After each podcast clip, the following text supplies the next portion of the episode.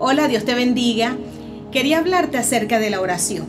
En los tiempos en que vivimos, estamos llamados como cristianos y creyentes a interceder por las naciones que están pasando este gran conflicto con el coronavirus.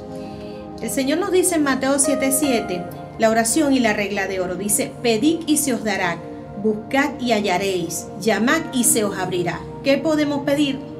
La cura para este virus. ¿Qué podemos pedir? La sanidad para las personas que están pasando esta contaminación. Dice, porque todo aquel que pide recibe, y el que busca halla, y al que llama se le abrirá. Así pues nosotros pedimos desde acá que se abran las puertas, que los científicos puedan encontrar la cura, que se puedan sanar las personas. También pedimos por la sanidad y los milagros.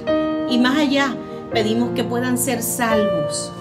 Este tiempo de, de cuarentena, creo pues que debemos hacernos el llamado o la pregunta de qué es lo que Dios quiere con nosotros, qué es lo que Dios busca en medio de esta cuarentena o qué es lo que Él está permitiendo a través de ella.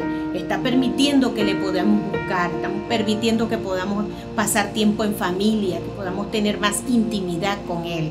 Así que pues mi llamado o la reflexión que puedo darles es a orar en familia, a buscar de Él y a buscar la paz que da el Espíritu Santo. El único que puede dar la paz es el Espíritu Santo de Dios.